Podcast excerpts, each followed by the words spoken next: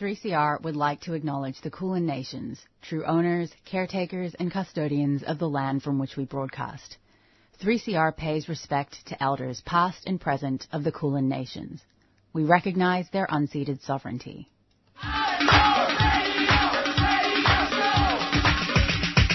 This is 3CR Breakfast. Oh, yeah. Alternative news, analysis, and current affairs. Monday to Friday, 7am till 8.30am. Only double. Clap your hands.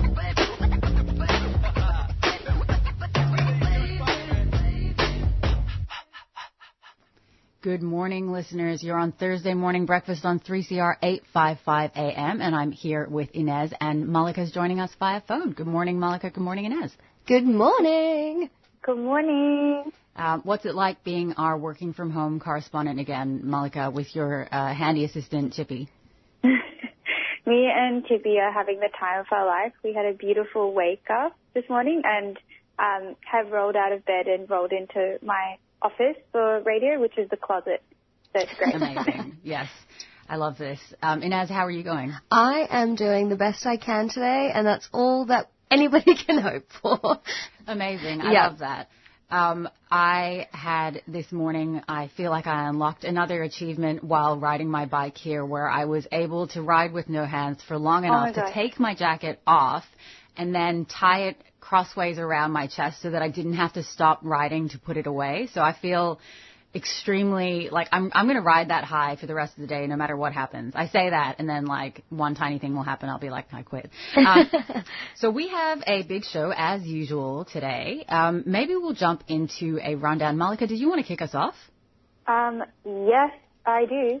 Um, so this morning we, we're going to start off with an interview with Irene Solides Noyce, who is the founding secretary of the Renters and Housing Union, or RAHU, a member-run union for renters across Australia, which formed as a response to the pandemic for safe and secure housing for all. And they join us to discuss the impact of increased cost of living on renters. And then afterwards, we're going to be joined by Isabel Morton, and she's a community member who's been involved in analysing government policy and legislative pushes in Australia that affect trans and gender diverse people, and is going to be talking to us today about a range of issues surrounding the discussion of trans people in Australian politics and media, including the operation and impacts of the framing of trans lives and identities as a legitimate arena for debate, which of course I will say now it is not, and you will hear that again uh, amply in the interview with Isabel. Yeah, an incredibly important discussion. And then next up, we'll be joined by Catherine McAlpine from Inclusion Australia. And Catherine is the CEO of Inclusion Australia, the peak uh, national organisation for people with intellectual disability and their families. They join us today to speak on the labour exploitation of people with disabilities and the Disability Royal Commission. Um, and then finally, we're going to be joined by Kelly Court, who's the Climate Change Policy Advisor for the Australian Council of Social Service, or ACOSS. And Kelly joins us today to speak on ACOSS's response to the recent IPCC, or the Intergovernmental Panel on Climate Change's report. And um, yeah, is telling us about the intersection between social policy and climate justice, which I think is really interesting and something we don't talk about very often. Um, yeah, so that's all we've got on for today. Uh, it's going to be a big one, and uh, we might chuck on a CSA and get back to you with headlines. Goongerah Environment Centre is a grassroots community organisation campaigning for East Gippsland's precious forests. For over 15 years, we've been using direct action, citizen science, and community engagement to stop the continued logging of precious native forests and threatened species habitat. After this summer's terrible bushfires, there's an even greater urgency to protect what remains, and the Victorian Government haven't ruled out plans to log the small fragments of unburnt forests and so-called salvage log in burnt areas. It's now so important that forests and wildlife are protected so they can recover. Head to gecko.org.au to keep updated with the latest news and to get involved. Gecko acknowledges the logging is happening on the stolen lands of the Gunaikurnai and Bidawal and Monaro people and that sovereignty was never ceded. A 3CR supporter. And we're back on Thursday morning breakfast on 3CR 855 AM. And these are the news headlines for the 14th of April. Three Palestinians have been killed by Israeli forces this week as five consecutive days of raids in illegally occupied West Bank territory, including in a Palestinian refugee camp in Jenin, continue. Following deadly attacks in Israel in late March, the Israeli army have increased raids and arrests, killing 16 Palestinians in the past three weeks and injuring and detaining many more. Amidst long-running intensification of occupier control measures, including land seizures, mass detention, and incarceration of politically active groups, the Israeli state has continued to restrict access to the West Bank, closed Israeli border crossings, and increased security checks. And in land rights news, the federal court uh, this week has formally recognised the Waka Waka people as the native title holders of land stretching north from the Bunya Mountains in southern Queensland, encompassing the town of Cherbourg.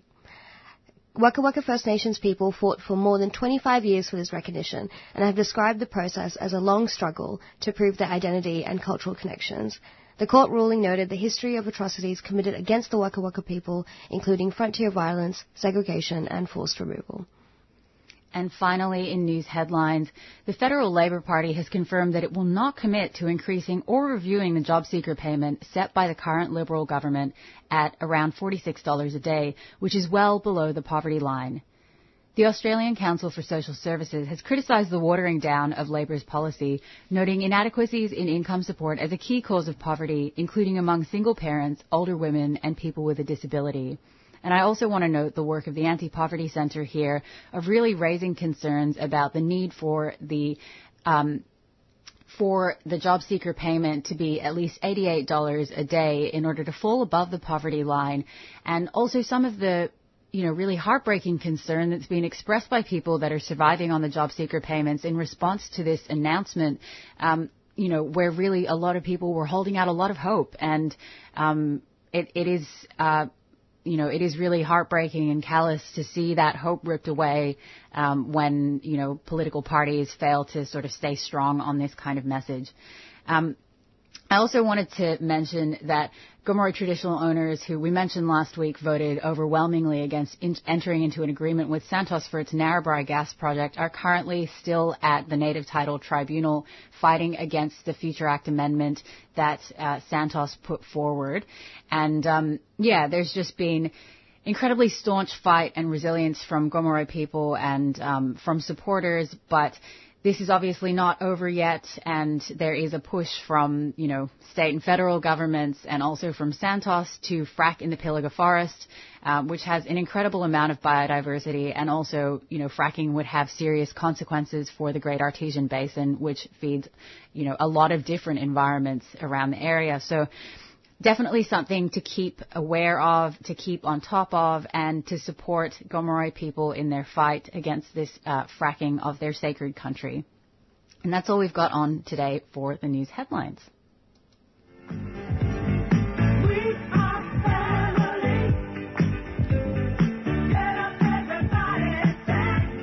Trans Family is a not-for-profit organization providing a peer support group for loved ones including parents, siblings, extended family, and friends of a trans and gender diverse person.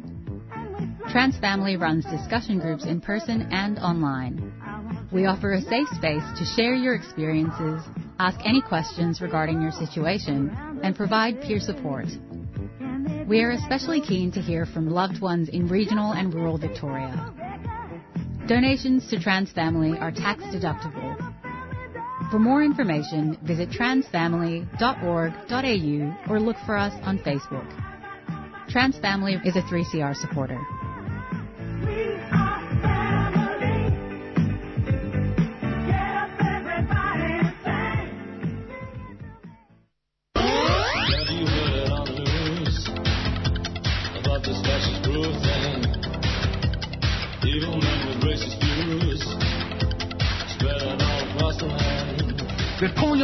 In Brazil and wiping off the eggshells in Moorabbin. Fascism's on the march, and we say, yeah, nah. Yeah Nah Pasaran is a new weekly program on 3CR dedicated to tracking this rise in Australia, Aotearoa, and all around our increasingly warm little globe. Every Thursday at 4.30pm, we'll be talking to writers and fighters about some angry blighters. Brothers, sisters, we don't need that fascist group.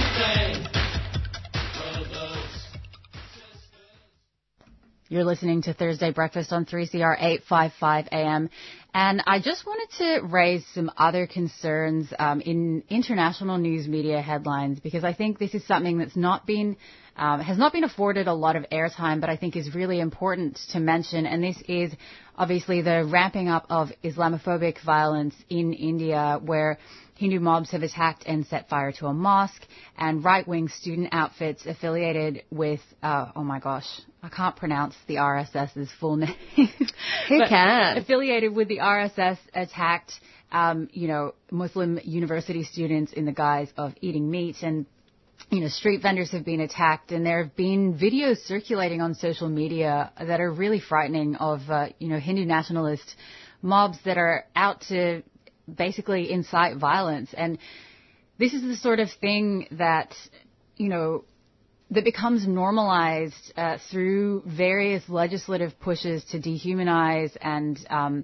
to remove uh, Muslim people from and caste oppressed people, a variety of different people from uh, state protections and recognition. Um, it empowers and emboldens these really terrifying hate groups to, you know, to rise up and, and do these things. Yeah, it's also coming off the backs of the farmers' protest, um, which was started off, you know, in Punjab, um, and it went on for an incredibly long time, and it like they were not getting, they were being uh, primarily Sikhs as well from Punjab, and also lots of different um, religions and ethnicities were all being exploited for their labour. And India has historically been a secular democracy, but with Modi's uh, ongoing prime ministership has continued to make it Hindu nationalist. And I also want to draw attention to uh, one of the journalists, uh, Rana Ayub, uh, who has been showing a lot about the like the ongoing systemic issues with Modi and the violence that he is perpetuating towards uh, anybody that's not Hindu. And frankly, it's um, really horrible to continue seeing. Yeah, um, if people want to find out more about this, I would recommend following the Polis Project on Twitter. So that's at po- project underscore P-O-L-I-S, which is a radical and independent research and journalism organization that engages in some of this uh, critical watching of the state and reporting on these, uh, you know, human rights violations against Muslims in in India and, uh, you know, against the the, the nationalist, um, like, um, what's the What's the, is there a word, is there a portmanteau for religion and nationalism?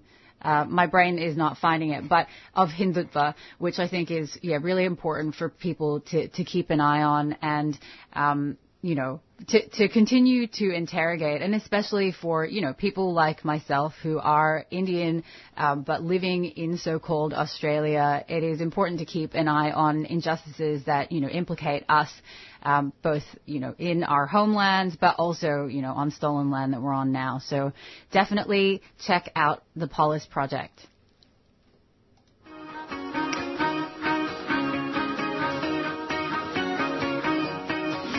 Tune in to Stick Together, all about workers' rights and social justice. 8.30am Wednesday, 7am Saturday. Or listen on demand on 3CR's website, 3cr.org.au.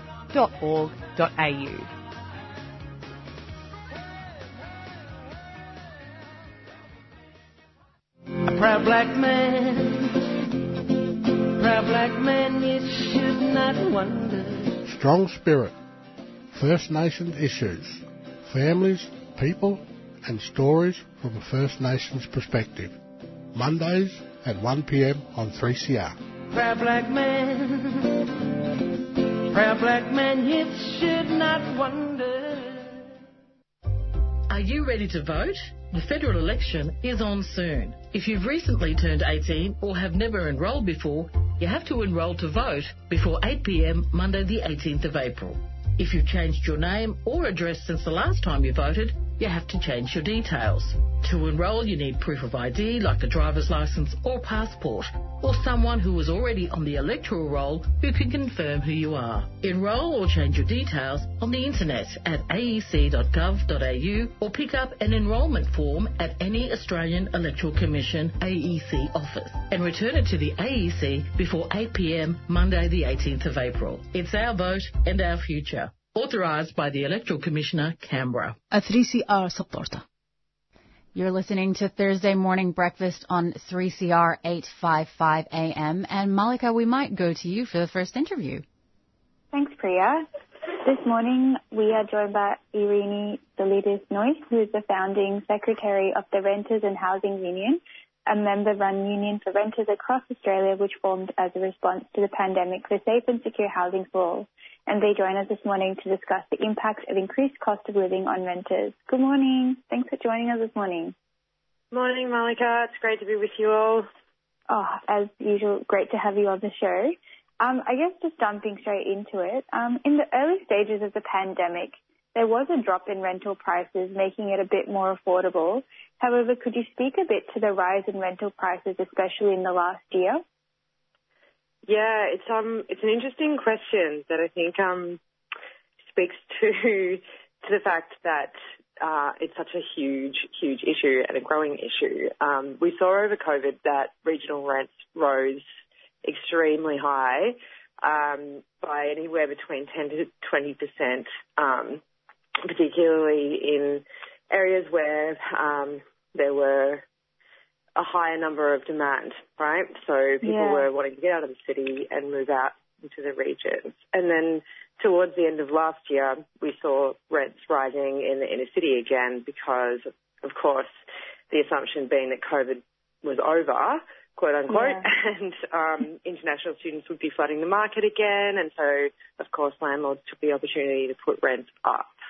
Um, so I guess a couple of points on that is that it's always going to be fluctuate, fluctuating in that way, but overall it never decreases in a in a significant way at all. So despite the reduction in market rental prices for vacant rentals, many of our members reported being slammed with in- increases while they were left out of work. So Yeah. um, this bigger picture demonstrates a completely unlivable situation that always gets worse, and it's akin to you know watching the graphs of climate change over the course of 10 years or 20 years. So it's an issue of false supply and demand, and it's leveraged and profiteered by the property industry. So we're trying really hard to make sure that we can actually say we need rents lower, we need regulation to make rents lower, and we're absolutely fighting every single individual situation and the larger. Yeah, yeah. Thank you for clarifying that. And I guess the pre-election budget aimed to address the cost of living by including a six-month halving on fuel excise and a one-off $250 payment to supplement income support recipients. However, this has fallen short considering increase in prices for just the general cost of living, including rent. Um, with most residents only spending 3% of their incomes on petrol, but the typical renter spending more than 10 times as much on rent, could you speak a little bit to this point? Sure, it's a really interesting start as well because it just demonstrates how expensive rent has become, and yet it's still considered a cost of living. Um, when it's one of those things that you, you know, uh, absolutely essentially need, and it's sort of this almost um, ransom that it needs to keep growing, um, but you also need a home. So our members have been quite open um, as a response to this budget that the $250 is absolutely breadcrumbs um, and it barely covers a week's rent for most renters in Melbourne. Yeah. It's really a paltry election offering that we absolutely aren't bought by, and I don't think many people are. Um, but yeah, to the wider point, cost of living are completely unsustainable, and yeah, rent is the most inflated cost. So our, our preliminary rep- report, Roofs to Ransom in 2020, found that um, the renters we surveyed would always pay their rent ahead of food, medication, any other essential costs, um, because they knew what happens when that cost gets um, left behind. So Yeah. it's, of course, we advocate for raising the rate of all income supports.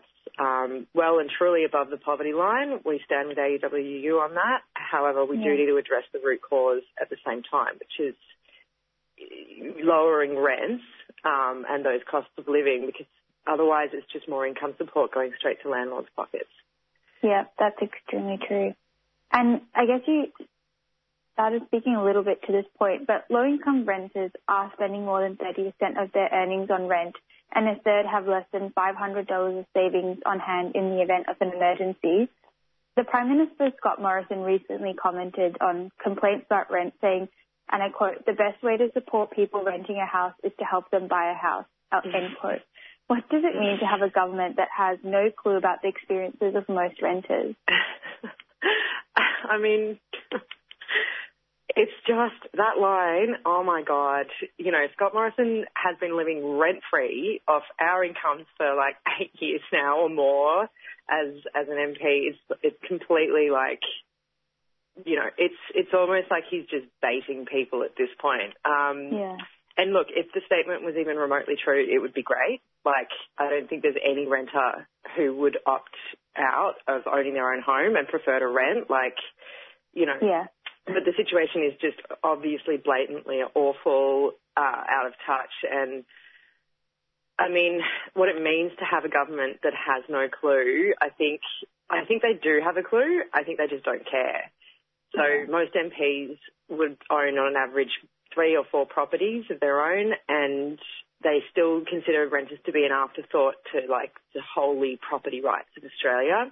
So I think it's still this situation of like depending on the ever inflated housing bubble for the whole of the Australian economy to rely on um, both in rent and house prices. They're obviously very attached to each other. And I Mm. think this government has been incredibly lazy and negligent to not have developed a housing policy, particularly over COVID, that actually understands our population's circumstances as being more likely to rent, unfortunately, now for longer and at steeper rates. And look, it's it's growing to be more than 30% of our population, and we still don't have a national housing policy um, or any sort of further developments um, into addressing this crunch, like this complete crisis. Yeah. And I guess you touched on this point a little bit earlier, but could you speak a little bit to the role of property developers in kind of this campaign of buy more houses or making more houses that people can buy them? Yeah, sure. In fact, the Liberal government, um, the only housing offering in the last budget that they announced was to give 2.1 billion to the NFHC, which is basically a large-scale corporation um, run by property developers, large-scale Yeah. property developers, sorry, um, real estate agents, and um, essentially it had no commitment to public housing, but this was kind of their way of saying we still care about housing policy. Here, we've given money to this organisation, um, and they're yeah, it's a real risk because we're basically looking towards a very obviously failed model in the US um, of large-scale property developers who essentially become these large-scale landlords for hundreds and hundreds of rent- renters. Excuse me. and the conditions of those apartments continue to decrease. Um, I mean, we've seen in London one of the, you know, there can be huge fires. I mean, in Brooklyn um, last year, 12 tenants suffered serious injuries and deaths um, from from an apartment building fire. So there's there's some really extreme situations that occur when you have these large scale property developers who are absolutely only in it for the money um, and won't do building up to code um, and just have these incredible power imbalances. So I think in some senses we're a bit different here and we really don't want to see that happen. Um, in Australia, because we already have a public housing policy and model that has worked in the past and needs to be redone again. Yeah. Yeah. Yeah. Thanks for clarifying that. And I guess lastly, what are Rahu's hopes and demands for the government in the lead up, but also following the election? Yeah, the following the election part is the one I'm interested in. I think um, we we've standed on a very firm position of the need to improve and expand public housing, and we continue that position. Um, our whole membership will always stand for the the better building of public housing, and at a national level, um, we need to see that funded to see us above OECD average and meet the current and projected demands. We also really want to see some serious addressing um, of the rental market, including regulation like red caps, um, assignment of rental market to wage growth. I mean, like they do with council rates, we have CPI attached to council rates, and we don't have anything even closely similar in rent. Um, And we also want to see sort of mechanisms that can dis- disincentivize property portfolios and large-scale landlord landlordism because we obviously have seen that increase and we want to make sure that it's completely um, avoided at all costs if possible. Yeah. Yeah, yeah. Thank you so much for joining us today and sharing all of those points. And it's a great topic of discussion, especially at the moment. Yeah, thanks so much for having me on, Malika, and everybody at the Thursday Brekkie crew. Thanks again. And you're listening to Thursday Morning Breakfast on 3CR 855 AM. And Malika just then was joined by Irini Solidis Noyes, who's the founding secretary of the Renters and Housing Union, or RAHU, which is a member-run union for renters across Australia and which formed as a response to the pandemic for safe and secure housing for all. And they joined us to discuss the impact of the increased cost of living on renters and outlined some really important concerns to be aware of uh, in view of the upcoming election. And speaking of, enroll to vote. Are you ready to vote? The federal election is on soon. If you've recently turned 18 or have never enrolled before, you have to enrol to vote before 8pm Monday the 18th of April. If you've changed your name or address since the last time you voted, you have to change your details. To enrol, you need proof of ID like a driver's license or passport, or someone who is already on the electoral roll who can confirm who you are. Enrol or change your details on the internet at aec.gov.au or pick up an enrolment form at any Australian Electoral Commission AEC office and return it to the AEC before 8pm Monday the 18th of April. It's our vote and our future. Authorised by the Electoral Commissioner, Canberra. A 3CR supporter. Get your Radical summer attire sorted. New stock of 3CR Radical Radio tees has just landed, featuring the iconic antenna design by artist Emily Floyd. As well as our basic black, we have a range of great pastel and primary colours in a variety of sizes. And for those radical little people, we have a short run of kids' tees available too. For just $30 for adults or $20 for kids, you can get yourself a local, ethically manufactured and printed tee that supports radical community radio. We can send one out in the post, and there's click and collect from our studios at 21 Smith Street, Fitzroy. Or if you're fully vaxxed, you can drop in and browse our t-shirt rack during business hours. To purchase online, go to 3cr.org.au forward slash shop.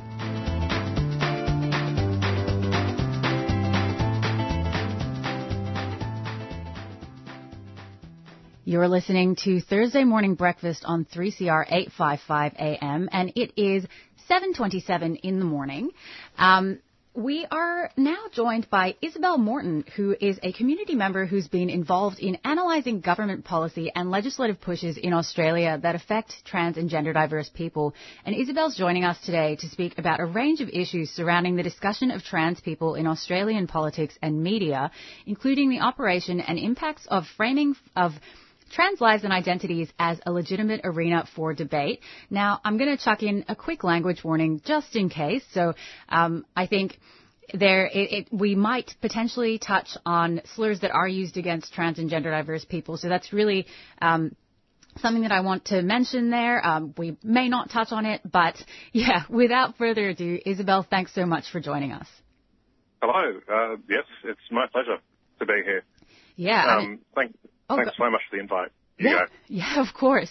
Um, I'm really, um, as listeners can probably tell, I'm a bit more giggly than usual because I'm a bit nervous about this interview, but I'm also really, really excited to be able to talk to somebody who has spent some time thinking about this and also to have like, um, you know, two trans people talking about this on air. Um, this is the kind of coverage that normally gets um, or like this is the kind of conversation that normally is presented, if it ever is, as a reply to, you know, whatever kind of transphobic rhetoric is in the media rather than a standalone thing. So I'm really glad that we're having this conversation. Yeah, no, um, it's very, uh, and it's nice not to have uh, my, or our experience, I should say, uh, filtered through uh, cis people advocating for us. Yeah. Uh, it's nice to be able to speak about it on air uh, as peers, I think, in the same community. Yeah, 100%.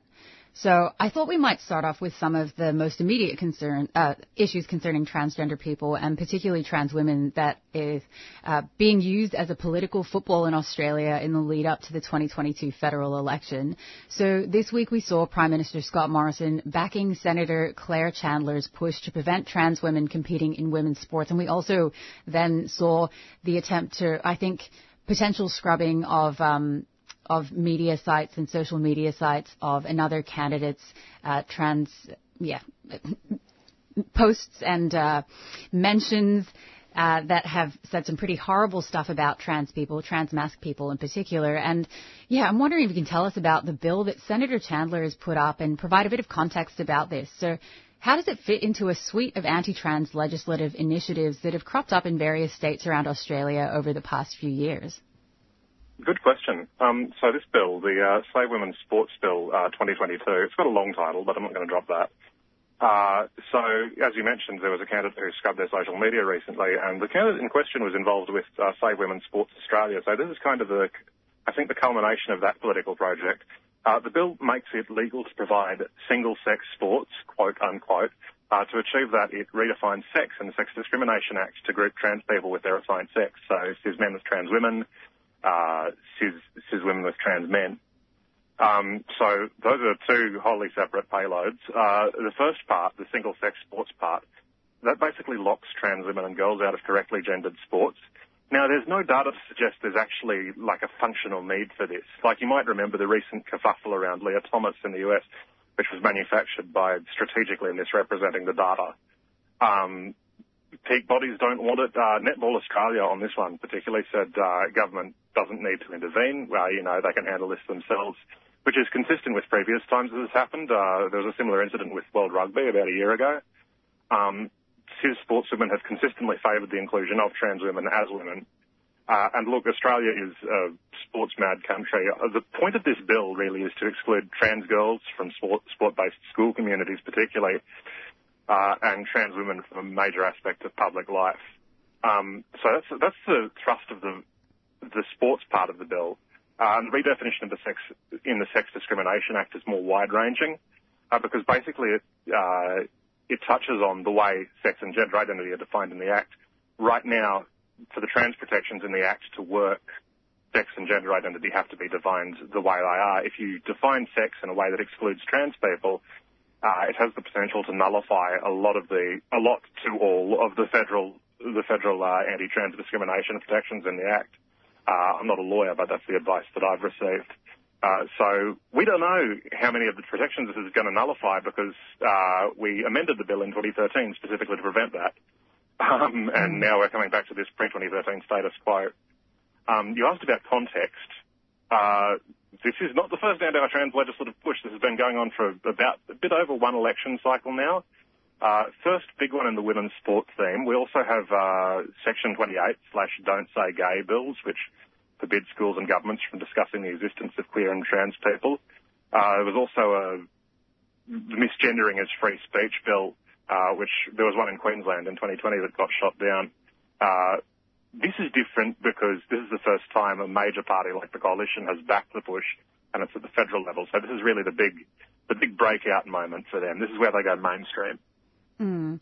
Yeah, absolutely. And I mean, people might be familiar with yeah, you know, things like uh, Mark Latham in New South Wales putting up uh, particular bills. There was a recent one defeated, and I encourage people to, to keep an eye on that because, you know, this is happening at various levels of government, but as you mentioned, it is very concerning to see it at the federal level. Um, we also recently saw public backlash against Labor leader Anthony Albanese's claim that men couldn't have babies. And of course, this all comes off the back of heated media and political debate over anti-trans legislation um, in the form of the religious discrimination bill that we saw in February um, and that you alluded to before. And many advocates have noted that framing trans identities and lives as a legitimate topic for political debate is in itself harmful. And I was hoping that you could tell us a bit about why. Sure. Um, so I think an important part of the context here is really that the uh, the scientific, like the medical and social science consensus on why trans healthcare is necessary, why trans rights are necessary, like it's really, really strong consensus. Like the, the scientific climate, the consensus on climate change is like literally 100% of scientists, and it's it's kind of on that order. So there are a couple of reasons that it's not that it's harmful. I think to debate under these circumstances. Uh, first one is probably that it encourages the perception that there is a debate. Like if someone says the sky is red, know, I mean, it's clearly not red. So the correct response is okay, not um, it's oh I must protest blue for these reasons. You know, you just go, yeah, okay, cool guy. Um, second, second one is probably that debating under these circumstances gives transphobes access to your platform, to your audience, to the people who believe in you, lets them sort of surf on your trust, lets them figure out how to convince your audience. Like if your friends are like, oh, I want a peer-reviewed paper from a journal to believe this, there's a whole anti-trans bad science ecosystem ready to pump, pump out something that looks like what they asked for. And if you look closely enough, you can see that it's fake or flawed or what have you, or, you know, um, dishonestly constructed. But nobody has the time to check everything. Mm. Uh, and I think probably the most direct harm, uh, and the third major harm, is having a public debate legitimises acting on it in the interpersonal level. Like if MPs and senators can be transphobic in Parliament and the media, then it must be okay to be uh, transphobic in the community and the home because after all we're just asking questions. It's a legitimate debate, so the narrative goes. Mm. Yeah, it is. It really does filter across all of these levels, and I think, um, especially, uh, you know, if people are are are personally unfamiliar with trans and gender diverse people, they don't know any trans and gender diverse people, or they think they don't know any trans and gender diverse people. Um, it Yeah. really then allows people to be pushed in one way rather than the other to engage uh, in a way that uh, you know starts off with the premise that undermines trans identities rather than engaging from I guess like a, a respect and rights and dignity based perspective. Now, Australian transphobia and the legislative creep against some of the limited and hard fought wins that trans people have achieved in terms of safety, gender affirmation, and representation here sits within a global context where trans people are increasingly becoming an explicit target in political campaigns, uh, with recent horrifying legislation of active discrimination against trans children and young people across several U.S. states being a case in point, and also in the U.K. we recently saw the um, uh, the proposal to excise uh, conversion therapy for trans people from a bill against conversion therapy. So, could you speak to where Australia is situated in this international context? Yeah, absolutely. Um, so we are we are global citizens, uh, which in this case is not necessarily helpful uh, because we get to be infected by other people's uh, other, people's bigotry, uh, especially uh, the US and UK's bigotry in this case. So um, basically, the anti-trans movement got started in continental Europe in the early 2010s. Uh, it's sort of spread to the US and the UK since then. It's being pushed by a number of powerful institutions, uh, including states. Um, there's a 20, 2021 Foreign Affairs briefing to the European Parliament here, uh, identifying the Russian Federation as a key player, saying Russia wants to, um, quote, sow friction and disunity between European Union member states by targeting trans rights. Um, there should have been an unquote there, but okay. Uh, so we have a lot of imported concepts. Like if you, uh, if you hear anyone in Australia talking about, oh, this gender ideology converting our kids, you know, I mean, that was a, oh, that concept started circulating in Poland, I believe. Um, there's a, there's now a fight in Victoria basically about whether the, um, conversion therapy ban there a couple of years ago was appropriate, which as you say is mirroring the, uh, trans conversion therapy fight in the UK uh, where Prime Minister Boris Johnson is currently trying to exclude trans people from the scope of conversion therapy protections. Uh, but I think for us, possibly the most relevant country is the US, uh, for a bunch of political and constitutional reasons. But what really sticks with me is right now they're at the point of trying to rip away medically necessary transition therapy, originally from trans kids, and now some states are starting on trans adults. Um, the starting gun for that was um, was a Save Women's Sports Bill, which was the uh, Idaho Fairness in Women's Sports Act. That was signed into law in March 2020, so two years and one month ago. So it can all go it can all go sideways really fast. Mm. Yeah, and I think also it really speaks to the fact that this, you know, these discourses circulate, this language circulates, and it's picked up in a variety of different areas. And Um, something that I also wanted to very briefly touch on is where quote unquote gender critical feminist movement sits in terms of other kind of radical fringe groups and the talking points that people should be keeping an out for uh, an eye out for rather as they filter further into mainstream discussions because you know um, I also want to plug the work of Professor Sandy O'Sullivan here talking about transness um, or sorry uh, you know, transphobia being a part of the colonial project, but there are also these specific, um, specific talking points and language that do kind of circulate within these groups. Yeah, absolutely. Um, I, I, I, I, have to absolutely agree with your endorsement of uh, Professor O'Sullivan's work, uh, which I found incredibly helpful. Um, as you mentioned, there's a lot of sort of, uh, there's definitely a context with right-wing extremism and transphobia like there was there was a functioning uh, gender clinic in Berlin from 1999 until the Nazis down in 1933. So that kind of set the tone for the following century.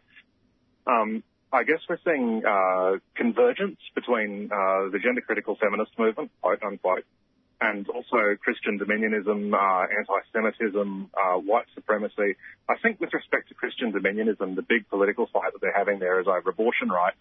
Uh, there was a UK court case a while back which was against uh, trans healthcare for kids, which was actually funded by an anti-abortion organisation, because the case law that it created uh, provided a basis to restrict abortion rights.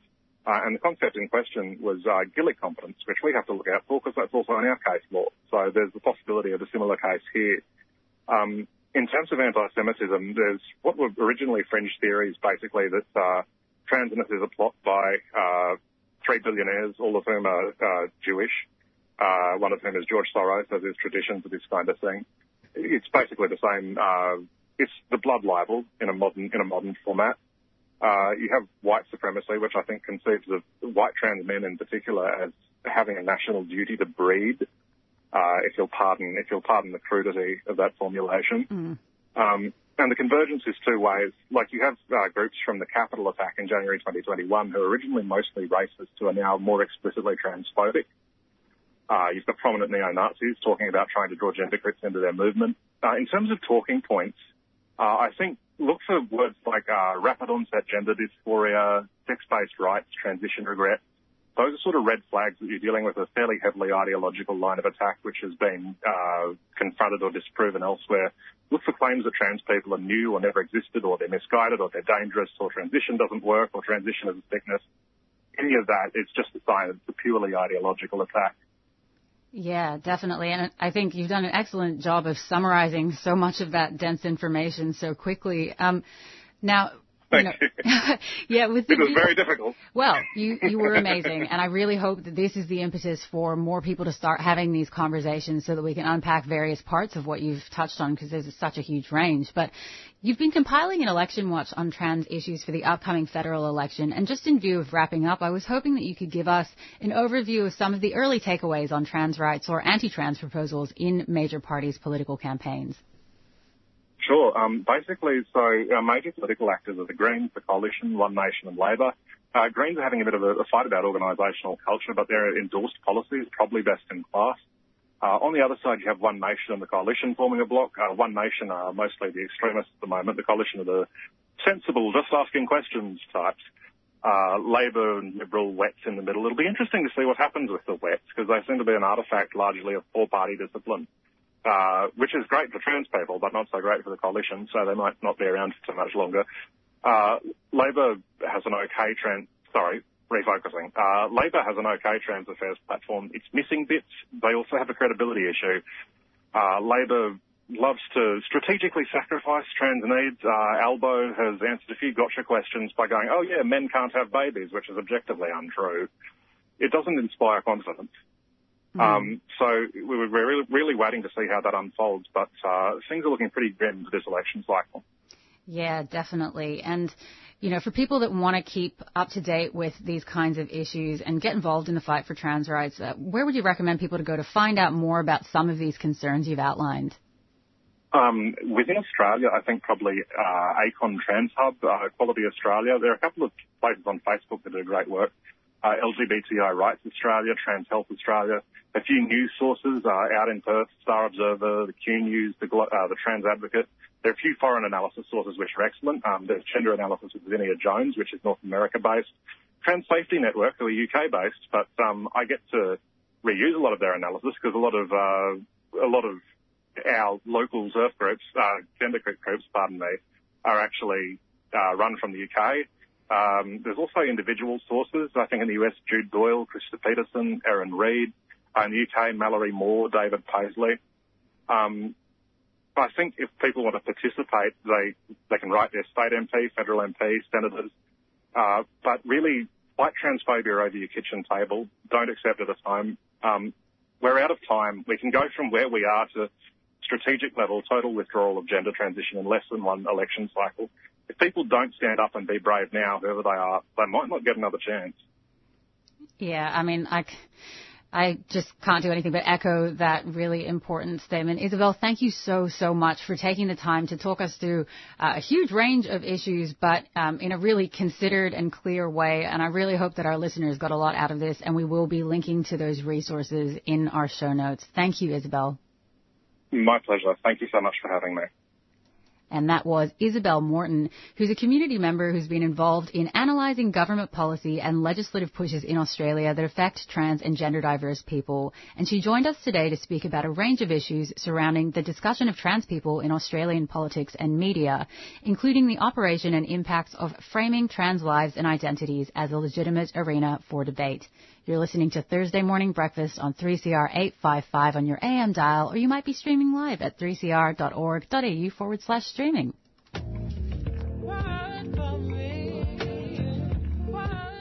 PX Whānau is a Pacifica LGBTIQ plus podcast providing a platform for Pacifica communities to unpack and discuss the narratives and the effects of the COVID-19 pandemic.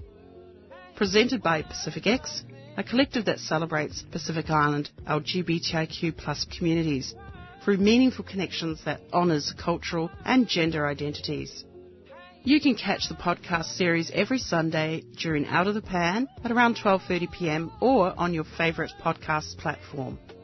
Supported by 3CR and funded by the Victorian Government, Multicultural Communications Outreach Program for more information, go to 3cr.org.au forward slash out of the pan.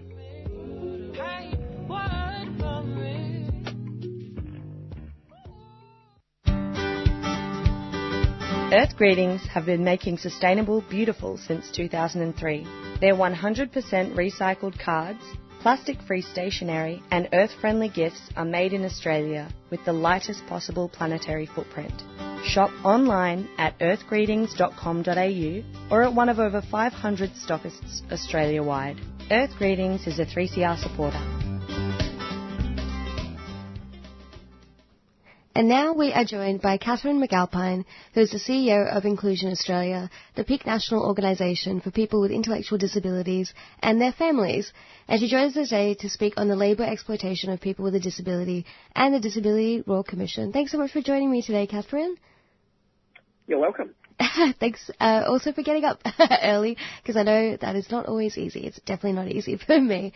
Um, but yeah, how about we jump right in because I know uh, the Disability Royal Commission is actually currently holding a three-day hearing into Australian disability enterprises.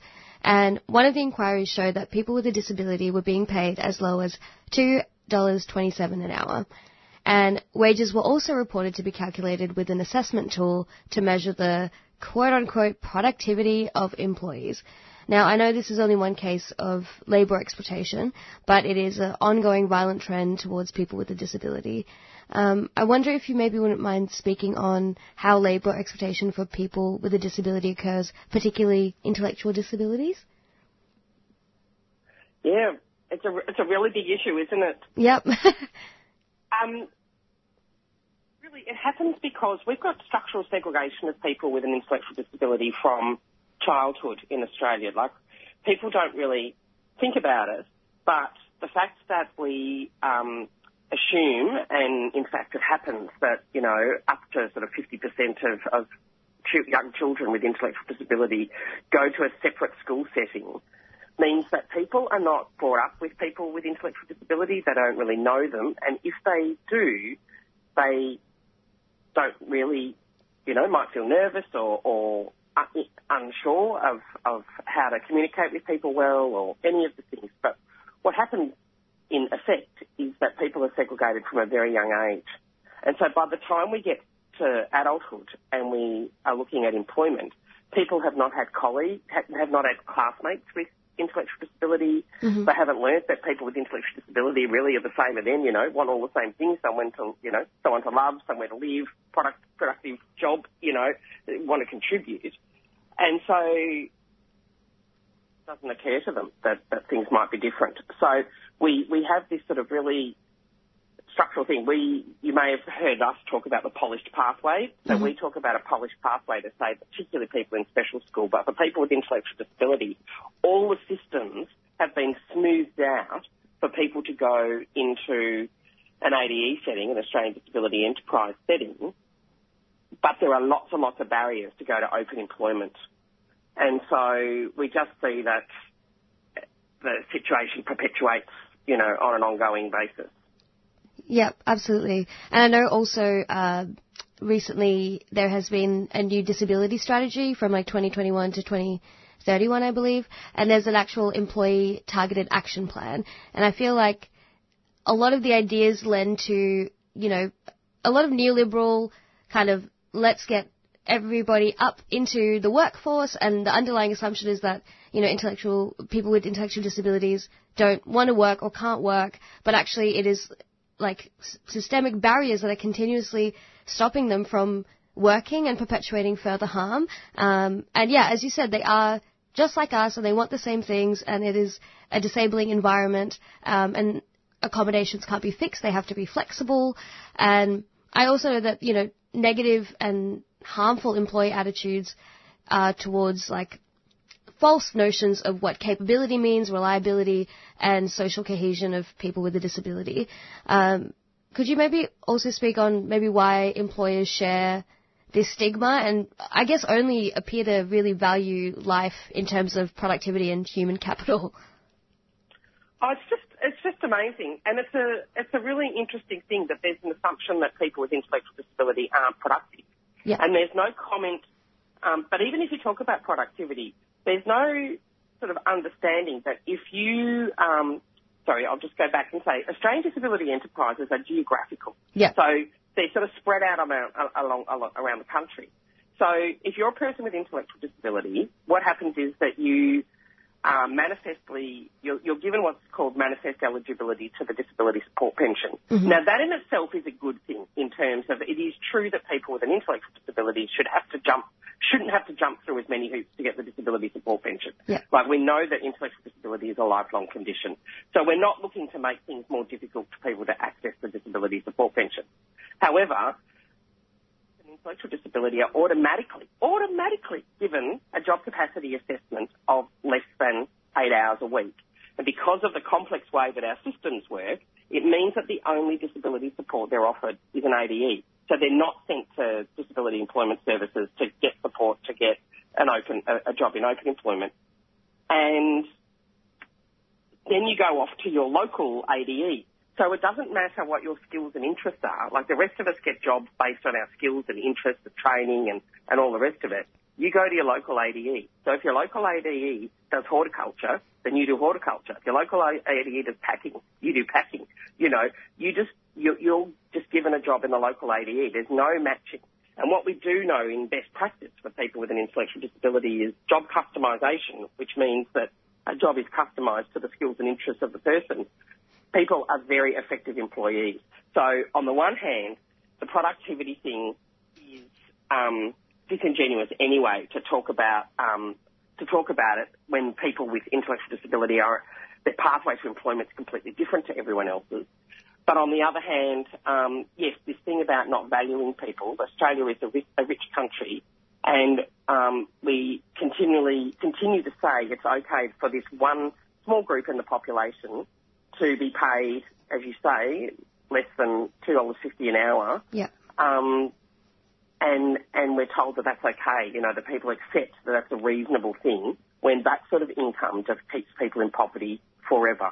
Yeah, absolutely. It's also uh, so ironic, given what you've just said, that the NDIS, um, you know, definitely champions, and a lot of disability services champion choice and control and personalisation, but you know, even the recent reforms into the NDIS mean that the free market is um, competitive and makes services more difficult to get. And, you know, disabilities do vary and also understanding that a lot of, you know, intellectual disabilities, um, or people with intellectual disabilities, sorry, often are highly stigmatized against. And I feel like those attitudes permeate not just through employment, but um, yeah, throughout so many aspects of life. And without being able to address all of those together um, and seeing the person as a whole, uh, it's it's incredibly difficult to provide, you know, adequate, um, adequate and above and beyond support.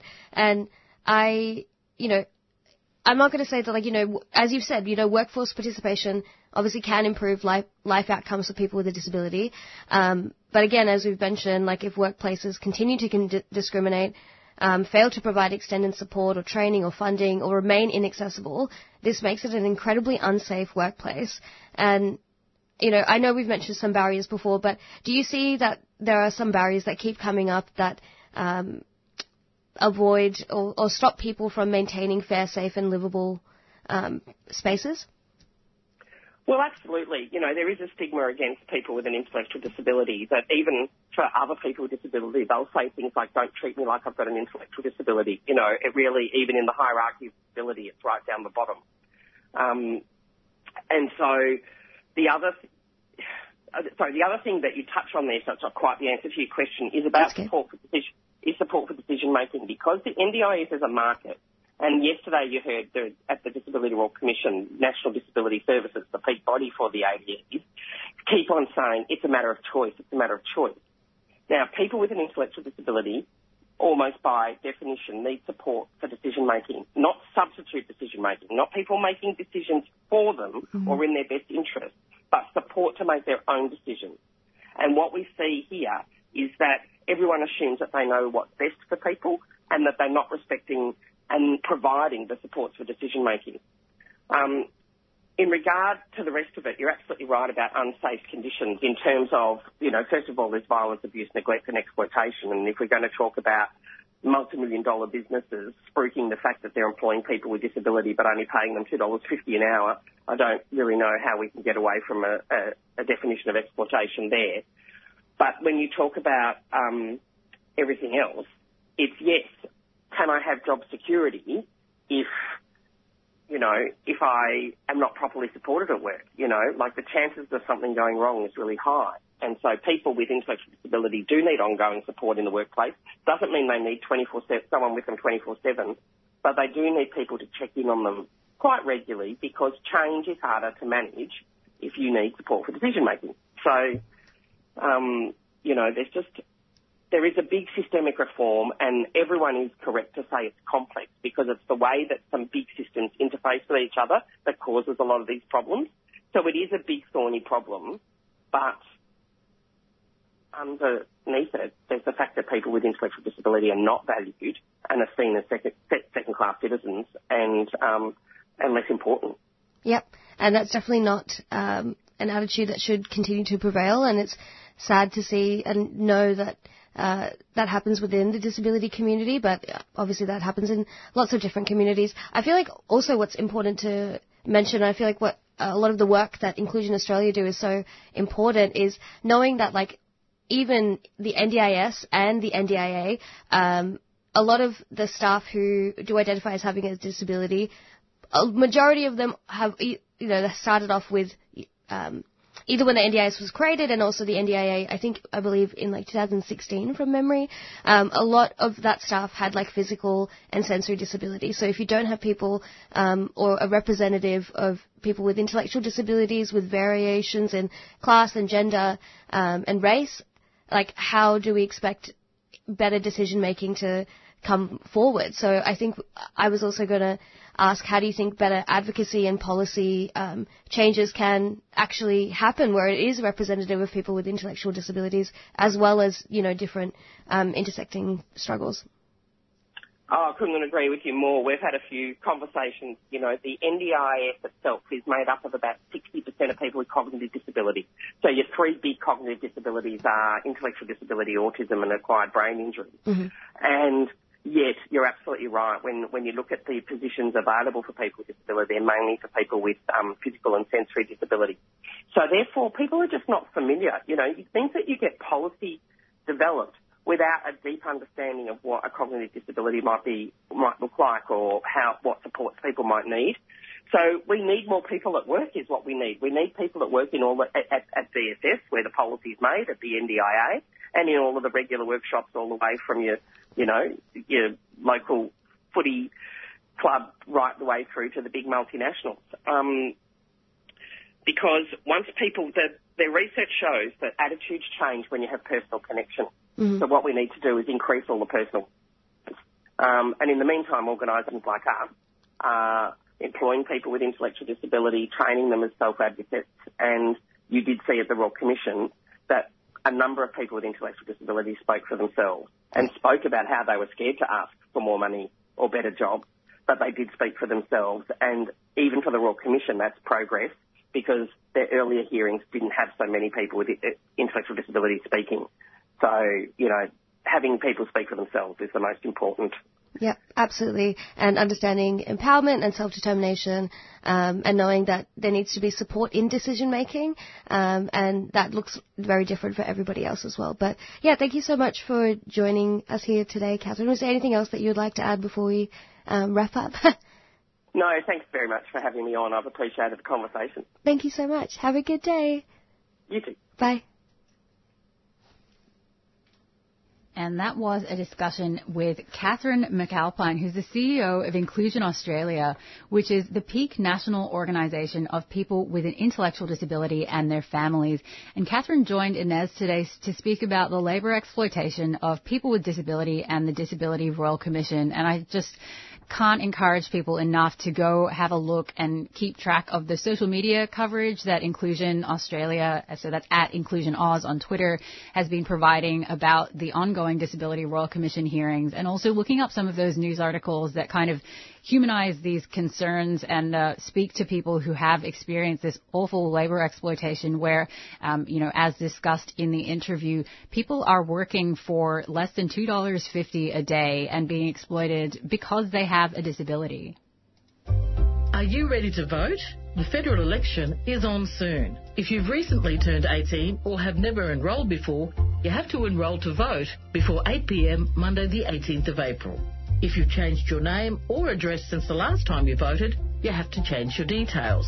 To enrol, you need proof of ID like a driver's license or passport, or someone who is already on the electoral roll who can confirm who you are. Enrol or change your details on the internet at aec.gov.au or pick up an enrolment form at any Australian Electoral Commission AEC office and return it to the AEC before 8pm Monday the 18th of April. It's our vote and our future. Authorised by the Electoral Commissioner, Canberra. A 3CR supporter.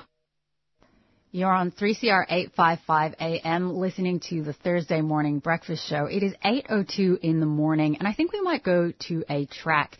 Here's a new one. Well, came out in February, still new, um, by Genesis Owusu and Winston Surfshirt. This is There's Only One.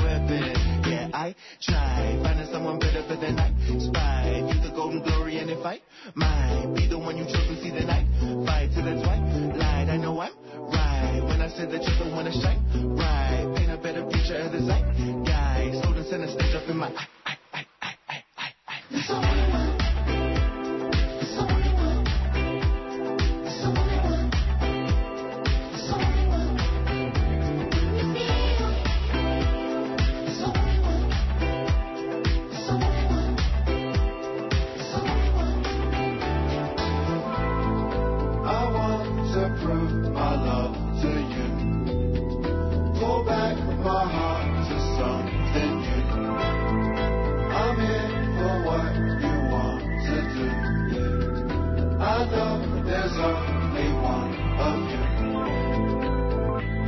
There's only one of you. There's only one of you.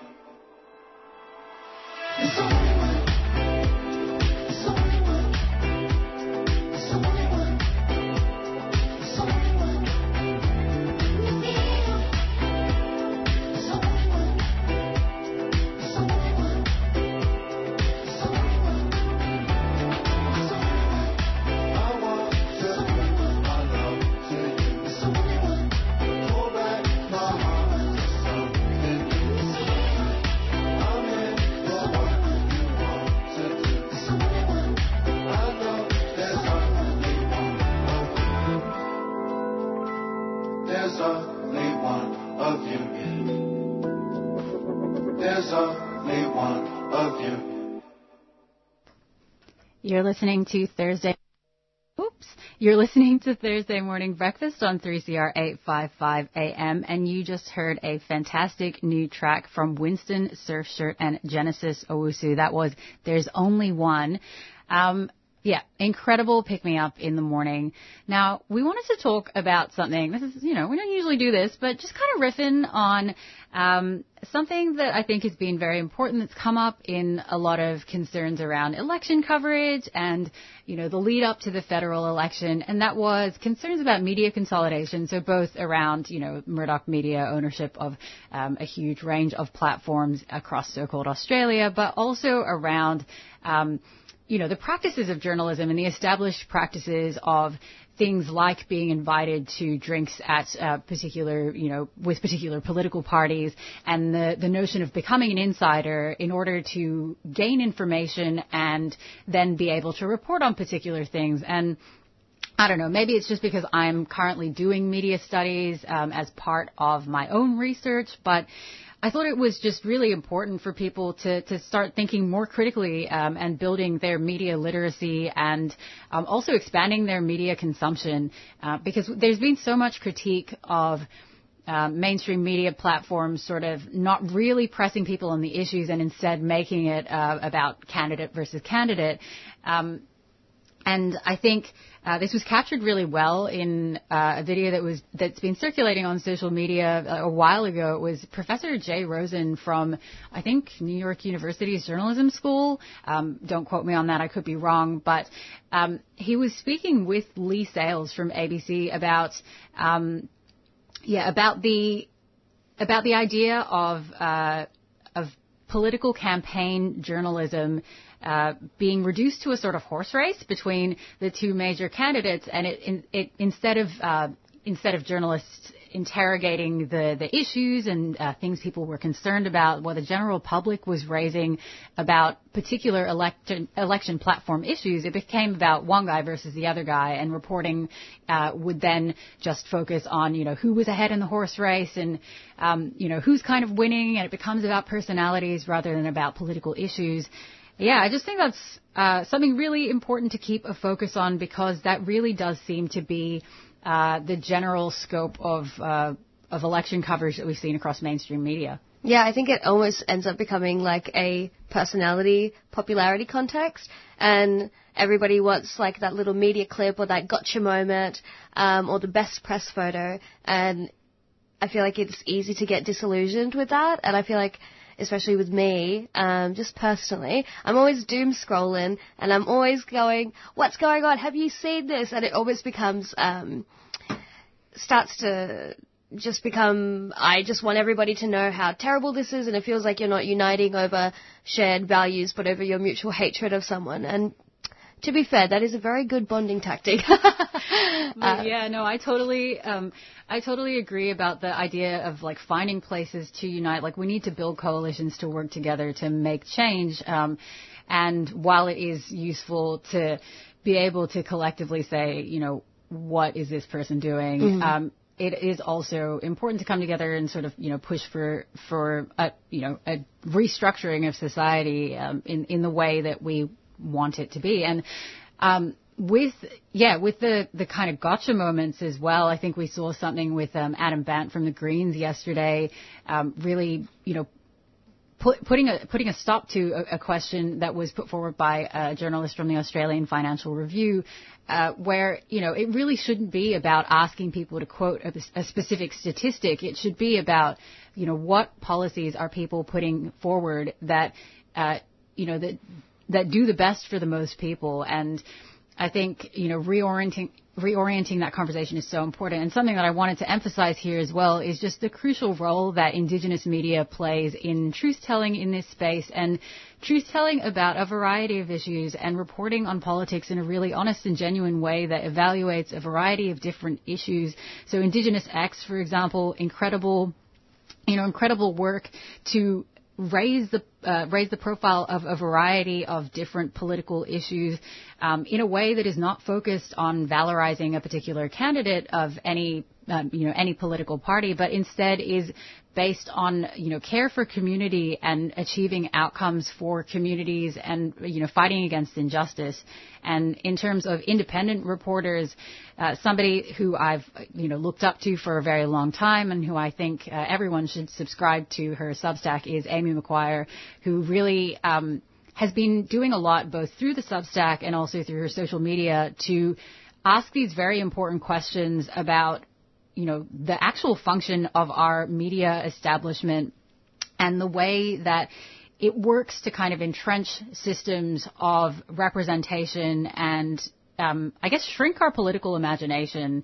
Um, so I yeah really encourage people to to to follow that as well. And I mean, of course, you know, you can't be too sour on independent media and community media if you're listening to 3CR right now. Exactly. You must love community media. Yeah, but, yeah. Uh, no, go ahead. Oh no, I was just going to say that you know, similar to your point before, that anybody can memorize a few facts and spit them out whenever it is appropriate, um, in the right settings for the right people, and be almost adaptable and, and borderline infallible in that way, but you have to understand like where the facts come from, what is the history telling us, what is the policy actually going to do, um, knowing which statistic and which year this happened serves a more limited purpose and actually describing the policy in an engaging and accessible way to the representatives of your town. yeah.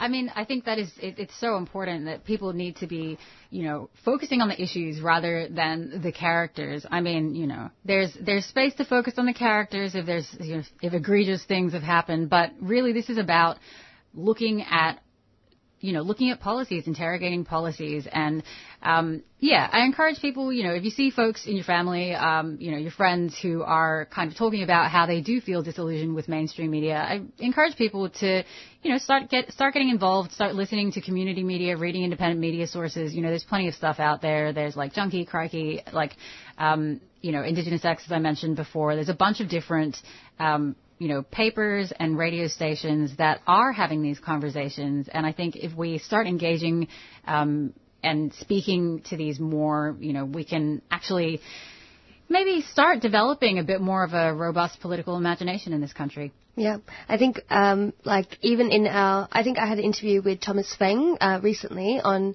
Thursday Breakfast, and they spoke about um, like talking to your like Chinese family. Um, obviously, I think that conversation definitely transcends a lot of cultures because it's very similar.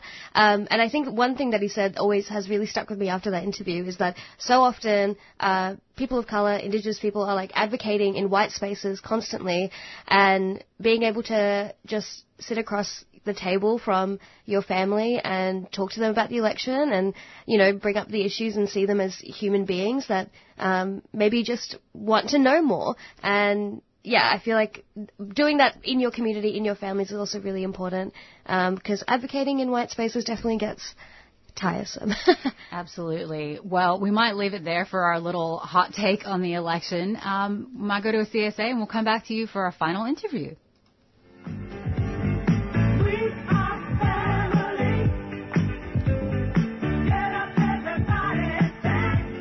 Trans Family is a not for profit organization providing a peer support group for loved ones, including parents, siblings, extended family, and friends of a trans and gender diverse person. Trans Family runs discussion groups in person and online. We offer a safe space to share your experiences, ask any questions regarding your situation, and provide peer support. We are especially keen to hear from loved ones in regional and rural Victoria. Donations to Trans Family are tax deductible. For more information, visit transfamily.org.au or look for us on Facebook. Trans Family is a 3CR supporter.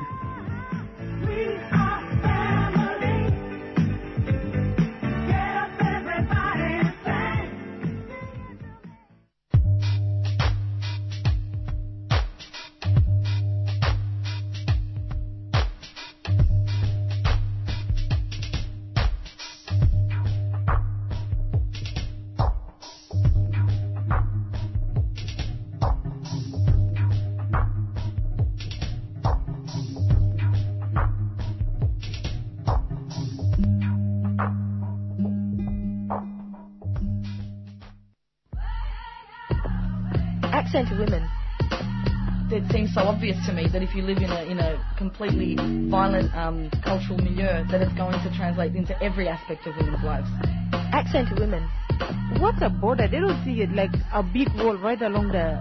How the can country. people live ordinary lives when they're living in such an extraordinary situation where there are two, where there are armies there and terrorists there, such conflict every single day of their lives? Accent to women. A show by and about women from culturally and linguistically diverse backgrounds. On Community Radio 3CR.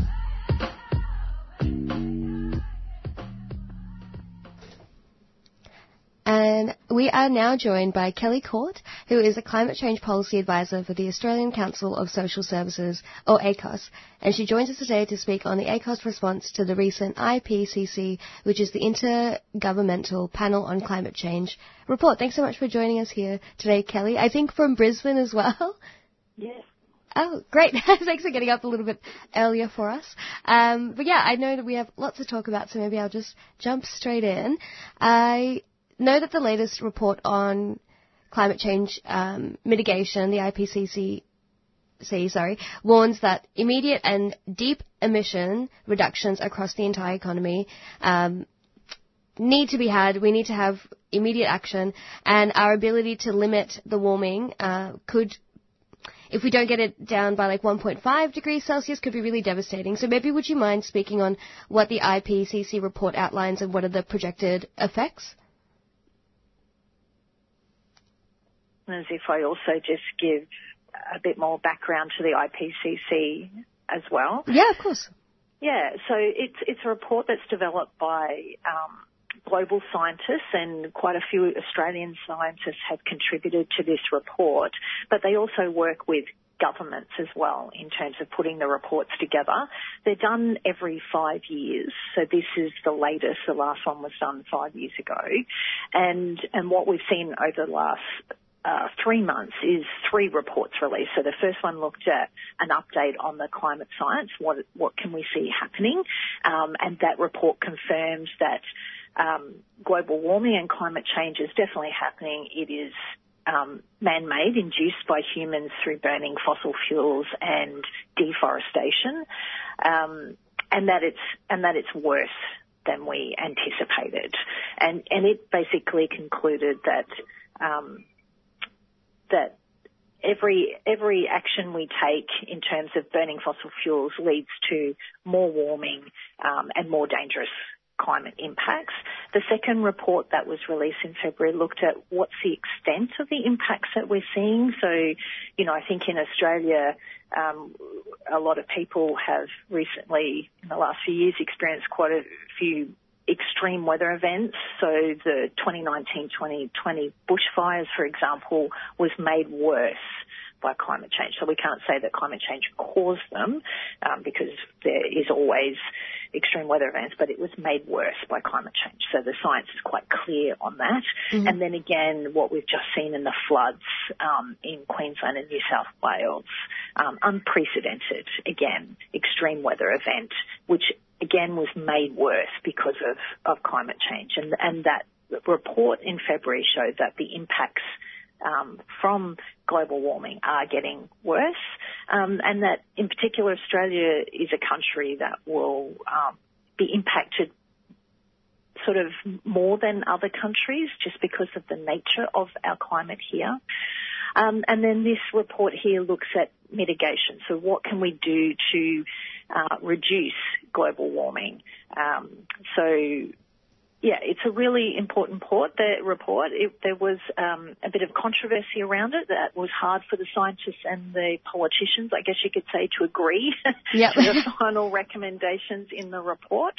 Um, but it still had some really hard-hitting recommendations. So um, I'm happy to go into what were some of the key findings now. So basically, it showed, this report showed that greenhouse gas emissions um, that cause the global warming continue to rise, and that if we continue down the route of climate uh, current pledges um, to 2030, so that's all the pledges that governments made last year um, at the at the climate conference in Glasgow, it would be impossible for us to limit warming to 1.5 degrees.